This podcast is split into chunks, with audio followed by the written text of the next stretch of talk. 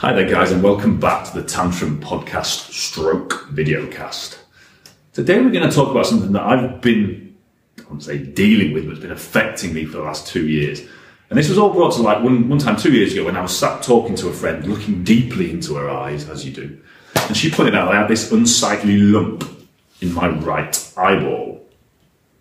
I was pretty devastated. So I've always thought my eyes were my finest feature.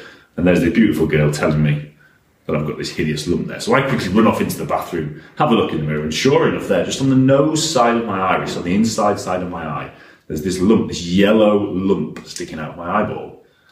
I'm quite terrified. I run back to Dr. Google images of going blind and la la la running through my head.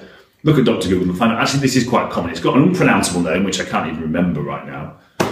But it's it's basically caused by UV, or they think it's caused by a buildup of UV, grit, sand, things like this in your eyeball, which cause this calcium to build up in your eyeball and causes this lump. Now, I've since been to an optometrist who's assured me that it's totally benign.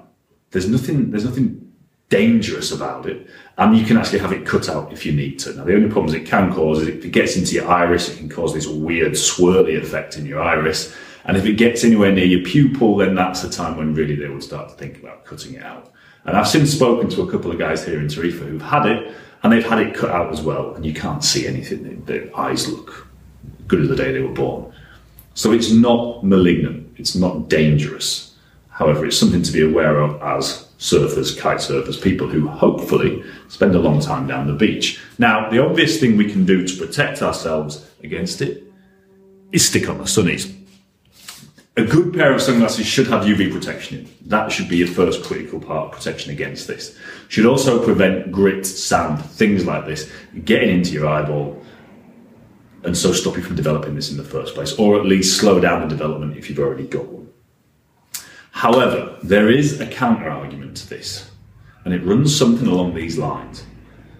That back 100,000 years ago, when our ancestors lived in the middle of Africa, where the sunlight is much more intense and the duration year round is much greater, do you think they had a pair of Ray-Bans? No. So do we not believe that perhaps Mother Nature, in her own infinite wisdom, created some kind of mechanism whereby it was useful for our eyes to be exposed to the sun? Seems we were going to be exposed to it most of the time as the sun and the weather patterns in the middle of Africa were fairly constant through the year in that sense, or from year to year, should I say. I would argue probably yes. So what people are now discovering, or what has now been slowly being brought to life, is that our eyes actually act as a filtering system. That some of this UV coming into our eyes is actually needed by our body. It's needed by our blood, it's needed by different systems in our body. And that other various nutrients can come in through the eye, through the sunlight entering into the eye, which then, as the blood passes through the eye, some of these nutrients, bits and bobs, are filtered into the blood so we can use them in our body. Now, I am by no means an expert on this. I want to point that out straight away. It's something that I'm researching right now and I'm actually very interested in because of obviously the lifestyle that we lead over here.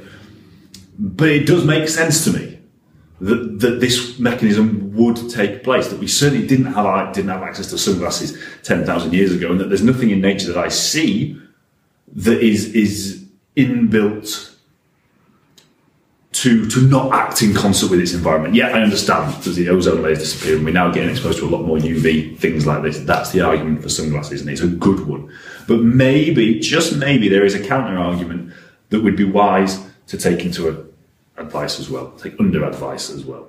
As I learn more on this, I will update. And as well, if there's any people who do know a lot more about this than me out there, please get in touch. I'm really interested to find out what's what the current thinking on this is. Okay, so that's it for today, guys. Until then, see you soon.